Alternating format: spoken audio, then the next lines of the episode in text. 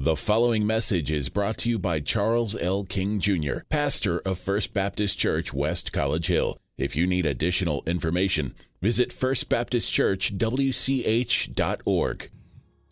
Even at a little bit after 11, somebody's already dealing with some heaviness in their spirits and on their minds. But thanks be to God that even when we don't feel like praising, we know that our God is worthy of our praise. Turn with me now to Psalm 73. I believe, even as we have opened up with a high praise, the Lord has a word that He needs to speak to somebody. I don't know if you're here in the sanctuary. I don't know if you're here online with us right now. I don't know if you're somebody who even will be listening to us at some point during the week, but God has sent me here. He has me standing today to speak a word just to and for you. Turn with me to Psalm 73. Psalm 73. I'm actually going to preach through the entire psalm, and while I won't read the entire psalm, I want to read a significant number of verses. So I'm going to ask that you indulge me because I'm going to read verses 1 through 17.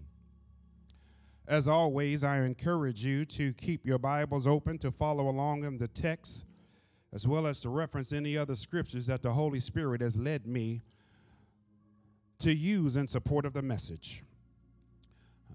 The people are already standing here in the sanctuary. I invite each and every one of you online to stand with us as well for the reading of the word, and we do that according to the word of God. For in Nehemiah chapter 8, verse 5, it says that Ezra opened the book in the sight of all the people, and when he opened it, all the people stood up. Then in Ezra, verse 6, it says that Ezra blessed the Lord. And through that, and after that, the people answered, Amen and Amen. And therefore, when the word goes forth, there ought to be some amens. Come on, somebody. Not only here uh, in the worship service in the sanctuary, but certainly even online. Amen. Psalm 73, Psalm 73, verses 1 through 17, the NIV,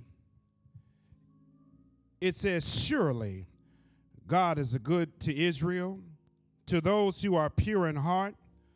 But as for me, my feet had almost slipped.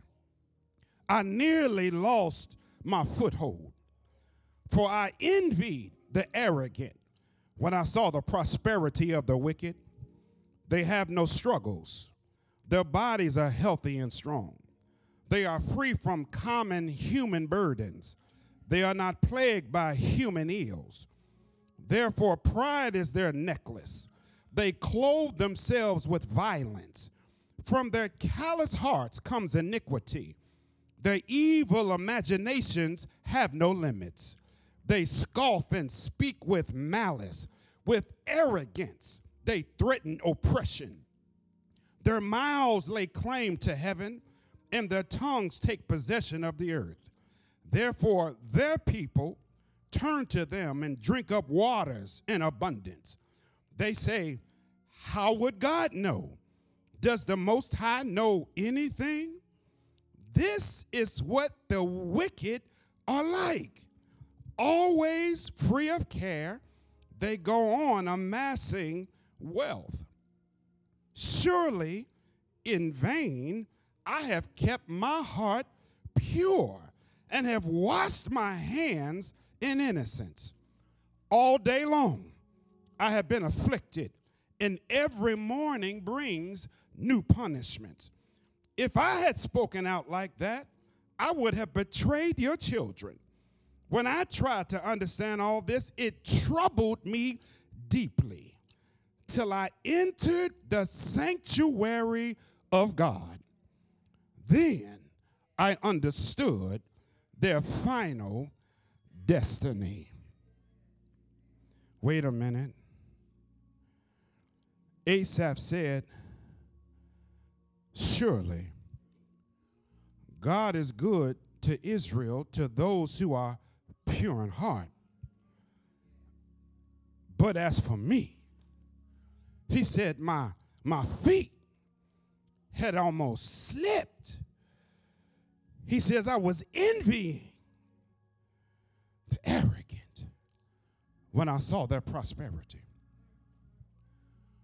So on this second Sunday of April, April the 11th, 2021, with your prayers and by the aid of the Holy Spirit, we want to consider this as our subject. Listen, I, I was glad to be back in the pulpit last Sunday. I really was. I was excited. It was an exciting time.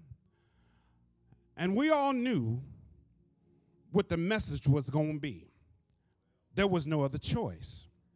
We knew we had to talk about the fact that our God had risen.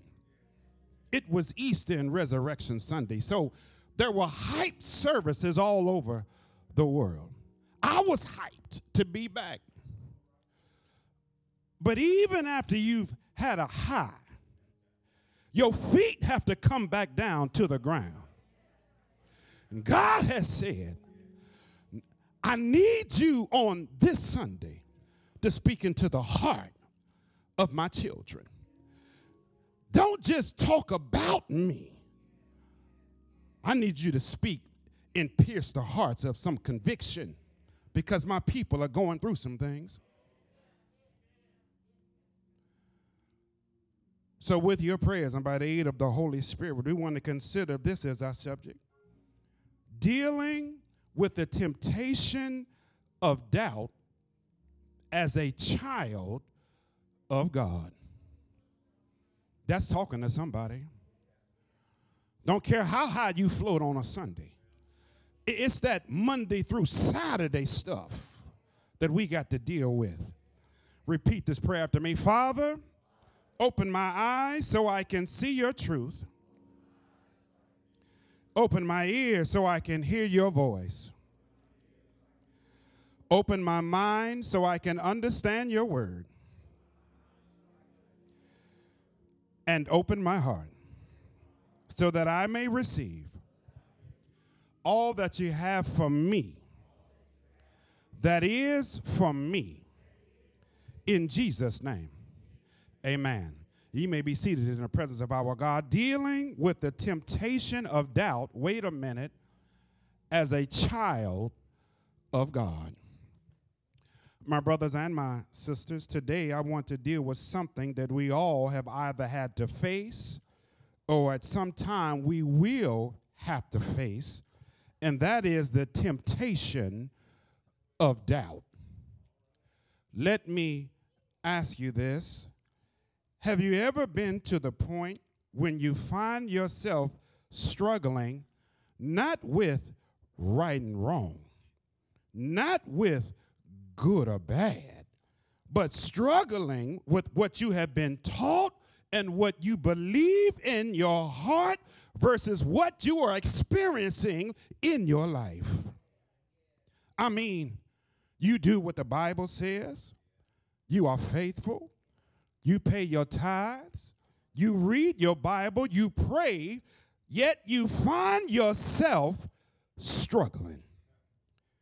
Oh, you try to carry on as though everything is fine, but down deep down on the inside, there is a war that is raging, and you know that something is off a bit.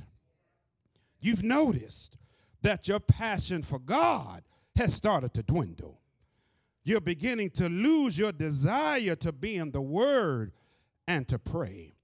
You become impatient, cynical, hard and difficult, not just to live with, but to even be around. And you just don't care as much about the things of God. Now, if you feel this way, or you might be fighting against feeling this way, then this message is just for you. even if you haven't felt this way, then this is still for you because guess what? You still got some living to do. Because someday, maybe more than likely, you will experience that kind of feeling. You need to know what to do and how to handle that kind of temptation. Now, understand, if you're taking notes, write this down because understand that this feeling does not mean that you've lost your salvation. Lord, teach in this house. You are, however, tempted, and you need to know how to fight against this temptation, or else you will find yourself falling deep into a chasm with a total loss of faith. Sometimes we all often wonder why is it so hard to do right? Someone under the sound of my voice is thinking, the closer I try to get to Jesus, the more it seems like I suffer. For somebody else, you find yourself saying, My life has been so hard, so painful already. I've had all about all I can take, and sometimes I just can't take anymore. Well, the Lord has me standing today to encourage your hearts, to speak something into your minds and your spirits that will help you during this temptation of doubt and to seek the heart of God. If you're taking notes still, write this down because there is a difference between unbelief and doubt. Teach, Holy Ghost. Yeah, yeah. You see, unbelief is when people willfully set themselves against biblical teachings. They choose not to believe. John chapter 12, verse 37 says, But though he had done so many miracles before them, yet they believed not him. Doubt, however, is when people have an intellectual, come on, somebody, or an emotional barrier to a more solid faith in a biblical teaching of God. They want to believe, but they just need some help to get them to believe beyond where they are. Mark chapter 9, verses 14 through 27 illustrates this when the father of the demonic possessed son he looked to Jesus to cure his son. And he says to Jesus, honestly, he says, Lord, I believe, but help thou mine unbelief the Father acknowledges that though he has faith, speak Holy Ghost, he is struggling with some doubts. But watch this Jesus still honored that man's faith, he still honored that father's faith, and he healed his son. You see, we've often, we've often been taught that you cannot have faith and doubt. Good God Almighty. But yet, this verse, or those verses clearly show the presence of doubt does not mean the absence of faith. What is important is what you do with and how you handle your doubt. I believe in times of desperation, in times of tragedy, in times of death, seemingly unbearable circumstances, that God understands our sudden outbursts and doubt filled questions when we ask, God, why did you allow this to happen to me? Why did you allow this to happen to our family. Why did you allow this to happen to our household, our church, our community? But understand, God is not intimidated by your questions. Why not? Because even Jesus Christ Himself, while on Calvary's cross, He cried, He said, My God, my God, why hast thou forsaken me? But Jesus, even in His overwhelming pain and suffering, He did not allow His grief to take root. Instead, he allowed the Holy Spirit to console him. And in his most trying hour, he turned his life and future over into his Father's hands. Luke 23 46 says, And when Jesus had cried with a loud voice, he said, Father, into thy hands I commend my spirit. And having said thus, he gave up the ghost. You see, my brothers and my sisters, that is the key during our own personal crisis that we cannot allow doubt. I didn't say we couldn't have doubt, but you can't allow doubt to take root. Here in our text, this psalm was, was written by a man named Asaph. Asaph was a mature, godly man who served on the praise and worship leader team, and he served in the temple, and he's the author, believe it or not, of 12 different psalms. He was used greatly by God. As a prophet is seen when you have time, read Second Chronicles chapter 29, verse 30. He was also a fruitful man in that his children also walked with God. In First Chronicles chapter 25, verse 1, again, when you have time, it records that Asaph's sons participated in conducting the choir that sung at the temple dedication. Yet, in spite of all of that, there's some folk who even see some folk, they see them doing well on the outside. They see them bringing the children to church and they say, they got it going on. But even with all of that, Asaph almost walked away from God. Why? Because his perception of reality had become so messed up. Don't be fooled by the fact that on last Sunday you put on your Easter Sunday best. Don't be fooled that we get all dressed up on Sunday, but we sit in church messed up on the inside. Here in Psalm 73, Asaph asked the questions that many of us have asked at one time or another. He says, if God is supposed to bless believers, why do we struggle as severely and as often as we do?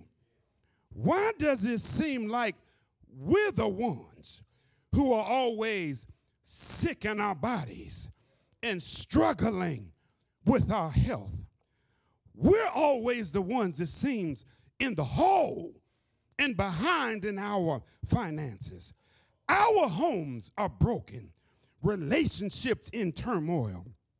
And every time you look around, somebody else has passed on, while the unbelievers around us seem to enjoy prosperity. Simply stated, why are the wicked seemingly so successful while the righteous seem to be suffering? Now watch this now. If you got your, you didn't close your Bibles, did you? Asaph begins, watch this, Brother Brad. He begins with an introduction, a summary statement, and a theological conclusion, all wrapped up in verse 1. Can I teach in this house? I say it again. And right here in verse 1, Asaph begins, watch this, Watch this now, Keeling. He, he begins with an introduction, a summary statement, and a theological conclusion, all wrapped up in verse 1. He says, Surely God is good to Israel, to those who are pure in heart. In other words, Asaph is stating the universal premise and proclamation that all believers like to shout. You didn't have to go to seminary to shout this that God is good all the time and there you go. Y'all get y'all diploma. You got y'all degree. Listen, we all done said God is good all the time and all the time. God is good. The word surely has the idea of exclusivity. That simply means that no matter what happens, God and God alone is good. But you know how we do. God is good all the time. And just like, you know, parrots, we, re- we repeat, and all the time, God is good. Watch this. So Asaph makes that declaration, but then in the very next verse, just like somebody been in church shouting for about one, two hours, and as soon as they get barely to the parking lot,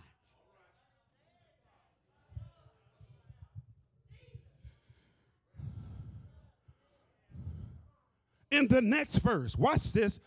Not just anybody, I ain't talking about a non believer. This Levite, this man of God, this member of the praise team, he says, My feet had almost slipped. I had nearly lost my foothold. So, why does Asaph feel this way? Why does he make such a statement of this? Because Asaph is going through some stuff. And he feels that at this point in his relationship with God, he's trying to figure out why am I still suffering like this? By now, I should be past some of this stuff. Not sins, he's talking about suffering. I mean, he sings on the praise team, he's a Levite, responsible for certain things in the tabernacle. He helps with the sacrifices and offerings, yet he is struggling. I'm talking to somebody.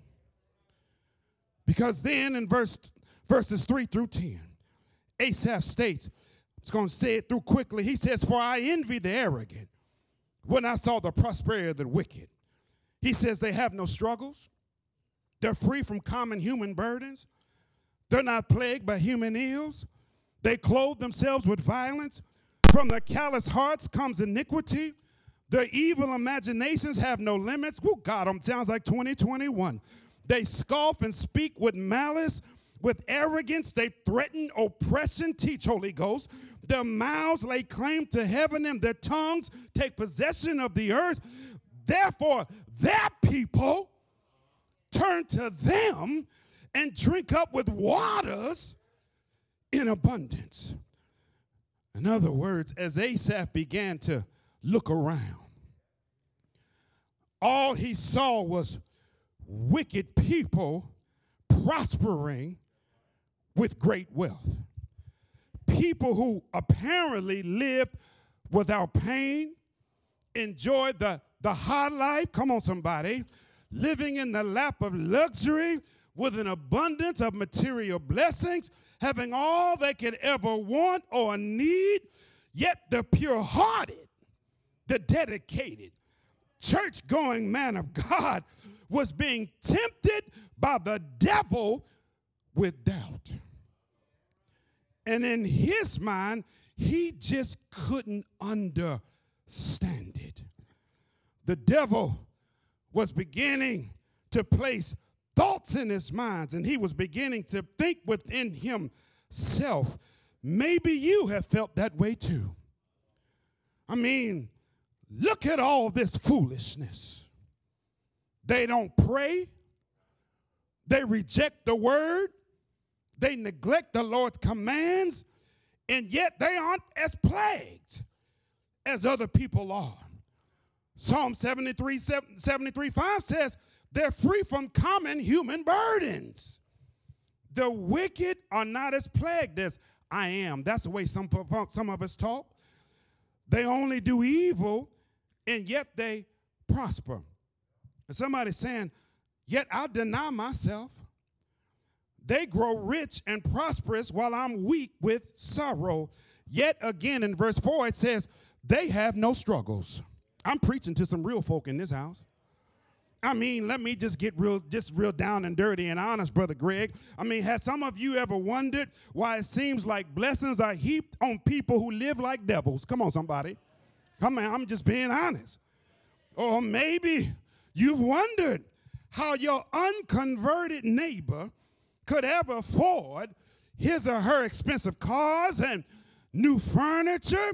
Meanwhile, you work hard at your job as unto the Lord. You pay your tithes, you study the word of God, you give to the needy, and you're trying to figure out how to stretch a dollar. Verse 14 says, All day long I've been afflicted. And every morning, he ain't quoting lamentations with brand new mercies. He said every morning brings new punishments. And at the end of verse 14, Asaph is filled with turmoil, confusion, and despondency. So, what begins as envy in verses 2 and 3 results in agonizing self doubt. And at this point, Asaph was tempted to revert back to his old life. Watch it, somebody. I don't know who you are. Be careful. He was tempted to revert back to his old life or the life he was seeing around him as opposed to the godly life. I don't know about you, but I've been there. I've been there. Sometimes when we feel like our work is not appreciated or it makes little difference in the world, we can start feeling like our service for the Lord is in vain. Perhaps because we see no physical evidence. And in his frustration, Asaph, watch this, begins applauding the life of the ungodly and actually running towards it with enthusiasm. But but let me say something, and don't I don't want you to miss this because my brothers and my sisters watch this, the very ones that we may be wanting to join, the very ones we may be wanting to imitate, the very ones we may be wanting to be just like, are the very ones that God is sending us to go rescue. In other words, envy is the enemy of evangelism. You can't be envious of somebody and talk to them with a word of conviction and you trying to connect and be their friend. He kept running and he kept running from God and he was running back towards the world. once this until he once again came into the presence of the Most High God. For in the presence of God, he began to understand what he was running from. And he saw clearly his final state if he ran either with God or if he ran with the world. This happens when he went into the sanctuary where God always meets his people. You see, when he came into God's presence, he began to see where the ungodly were actually running to. He, he says in verse 17, he says, Then I understood their end. Then I understood their final destiny. His conclusion is similar to that of King David, who shared the same frustration in the 37th Psalm. Teach, Holy Ghost. David concluded that we should not fret over evildoers because they would be cut off and cut down, become like the chaff which the wind would drive away. Asaph then began to shift from natural, carnal thinking to spiritual thinking.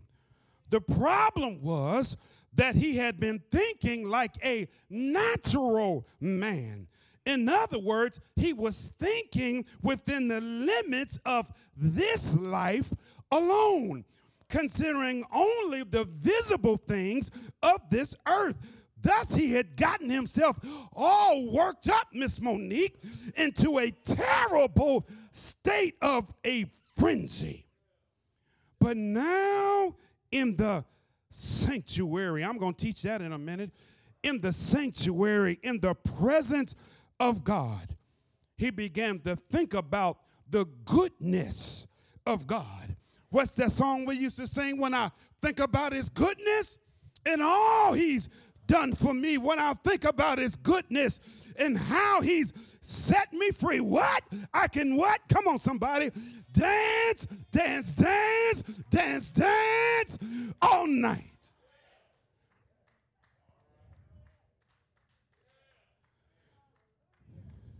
Listen, let me wrap this thing up as I get ready to close. Let me see if I can get you to see this psalm this way. Watch this. I'm going to say it quickly, but take the note. In verses 2 through 16, the focus is on self. But in verses 17 through 28, the focus is on God. In verses 2 through 16, Asaph was locked into the present. But in verses 17 through 28, he's longing for the future. In verses 2 through 16, Asaph seems to be slipping away. But in verses 17 through 28, he has a feeling of security forever. In verses 2 through 16, he is rocked by envy. But in 17 through 28, he is ready for evangelism. What is it then that changes everything for Asaph? Well, it's the same thing that would transform from your perspective and mine. It's that of worship. Verse 17 is a hinge point in this psalm. He says, Until I enter the sanctuary of God, then I understood their destiny. The message translates it like this Then I understood the whole picture. You see, when we just look at those around us, when we judge God according to our own experiences, we can never have the whole picture. Everything is put into proper perspective when we go into the presence of God the prosperity of the wicked had filled up Asaph's vision. But from verse 17 to the end of the psalm, God Himself, the God of the sanctuary, becomes Asaph's focal point. Listen, we don't even have to make a pilgrimage to a special spot in order to enter into the holy place. I believe, if nothing else, that's what the pandemic has proven and has shown each and every one of us. I'm glad to be back in the house. I'm glad to have the doors open. I'm glad to have people back inside the house. But it does not take away those who are even worshiping online. The point is, it is just simply important to have some place where you can meet with God and gain your perspective again and get your footing back. If we don't spend enough quality time with God, we will default back to our human perspective. We will end up becoming jealous and bitter and envious. But when we get into the presence of God, we're reminded of His attributes. We're reminded of His character. Isn't it amazing that we are Googling and YouTubing and rewatching TikToks, imitating folk who can't get you to heaven? We got the dances down.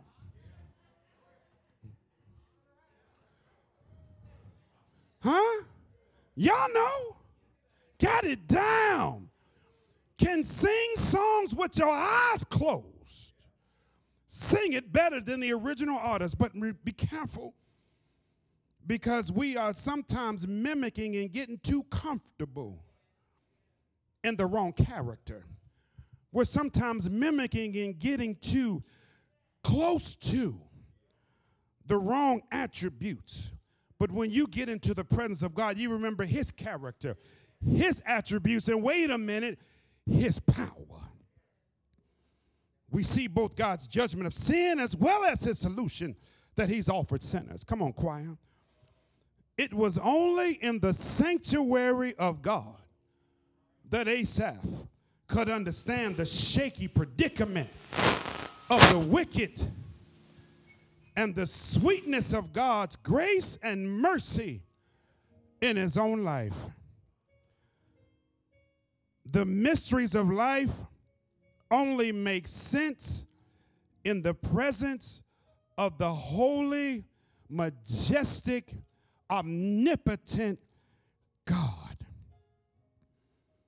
So if you find yourself doubting, and I don't know who you are, but this is real talk. If you find yourself doubting, there's nothing to be ashamed of. You just need to find out how to deal with it. Get into the presence of God. Psalm 16 11 says, Thou wilt show me the path of life. In thy presence is fullness of joy. At thy right hand there are pleasures for evermore. Dealing with the temptation of doubt as a child of God. To God be the glory. To God be the praise.